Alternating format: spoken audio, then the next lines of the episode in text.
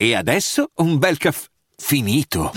Perché rischiare di rimanere senza caffè quando puoi abbonarti a Caffè Borbone? Prezzi vantaggiosi, costi di spedizione inclusi, tante possibilità di personalizzazione e l'abbonamento lo sospendi quando vuoi. Decidi tu la frequenza, la qualità, scegli tra le cialde e capsule compatibili e crea il tuo mix di gusti e miscele. Mai più senza caffè con l'abbonamento Caffè Borbone. Tutte le info su caffèborbone.com. Polo G è veramente uno dei rapper più in forma a livello internazionale e che porta questa roba dell'hip hop veramente ancora ad alti livelli. Cioè, per me veramente è uno degli eredi di tutta quella scuola eh, di cui facevano parte i vari Eminem, che poi Kendrick Lamar. Cioè, per me Polo G è veramente uno dei pochi che può dire faccio questa roba, faccio l'hip hop e lo faccio bene anche oggi. E, ehm, e, mi piace molto quello che dice e quello che porta, fondamentalmente anche in questa collaborazione dove c'è appunto Lil Dark, e ci, mh, insomma ci tengo a dirlo perché eh, Lil Dark ha, ha, portato diciamo il mood di un brano come questo, No Return, già nel concept di eh, voci dei protagonisti, insomma il disco con Lil Baby, perché praticamente Um, in questo brano si, si parla, eh, a parte il, l'attitudine con cui viene affrontato il brano, ma si parla comunque di scelte passate che si ripercuotono nel presente. Si parla di questi personaggi che comunque si soffermano a, a riflettere su quello che è stato e su quello che è.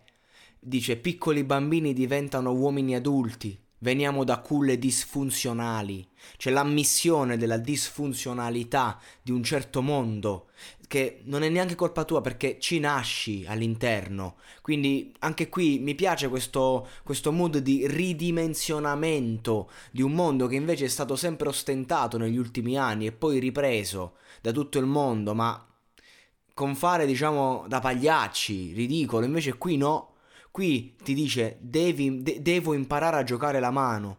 Dice non metterti mai troppo a tuo agio, non stare nella comfort zone in un mondo che ti distrugge.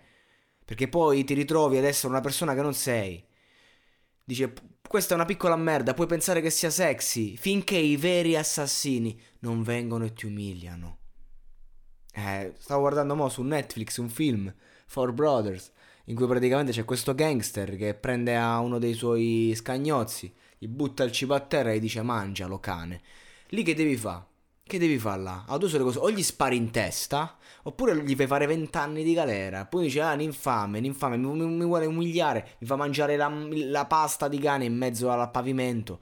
Cioè, come un cane, porco Diaz. Cioè, questo per farvi capire che il mondo, diciamo, che eh, tanto si ostenta anche in Italia, è un mondo fatto... Eh, di persone eh, misere, che così come tu non hai dignità con gli altri, magari poi gli altri non ce l'hanno con te quelli che magari stanno più in alto. Quindi questa è una cosa che ho sempre odiato del mondo, diciamo, della delinquenza. Il fatto che tu magari potevi farti il fenomeno in giro con quelli fuori dal giro e poi però magari con, davanti a certe persone dovevi comunque sta zitto, eh, mangiare la voglia perché comunque erano più grossi di te. Questa è una cosa che non ho mai accettato. Infatti sono sempre stato, diciamo, un cane sciolto nell'ambiente, ma questo è un altro discorso.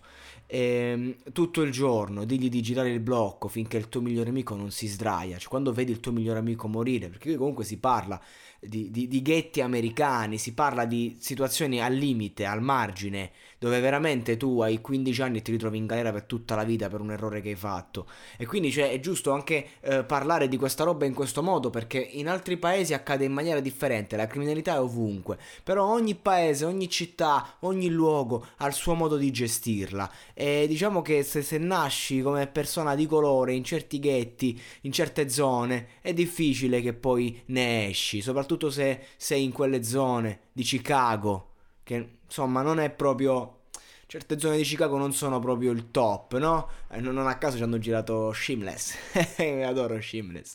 Vabbè, comunque, a parte questo, la canzone è veramente forte, è veramente di altissimo livello, ma soprattutto, ragazzi, al di là di quello che, che viene detto, eh, anche da The Kid Lerol eh, al ritornello, che ti fa un ritornello veramente della Madonna, scarafaggi nella culla, mamma drogata, cioè ti porta queste immagini macabre, tristi, pesanti. Al di là di questo è il flow, è il flusso, come ho già detto qualche podcast fa, è il flusso che fa la differenza, è sentire certe voci, è sentire il cuore di questi personaggi che solo attraverso il modo in cui lo rappi può arrivare, è l'interpretazione, la magia, è il teatro del rap è veramente è lì che si capisce non solo che quello che stai dicendo è vero, ma che lo senti dentro e quanto è forte la tua esigenza.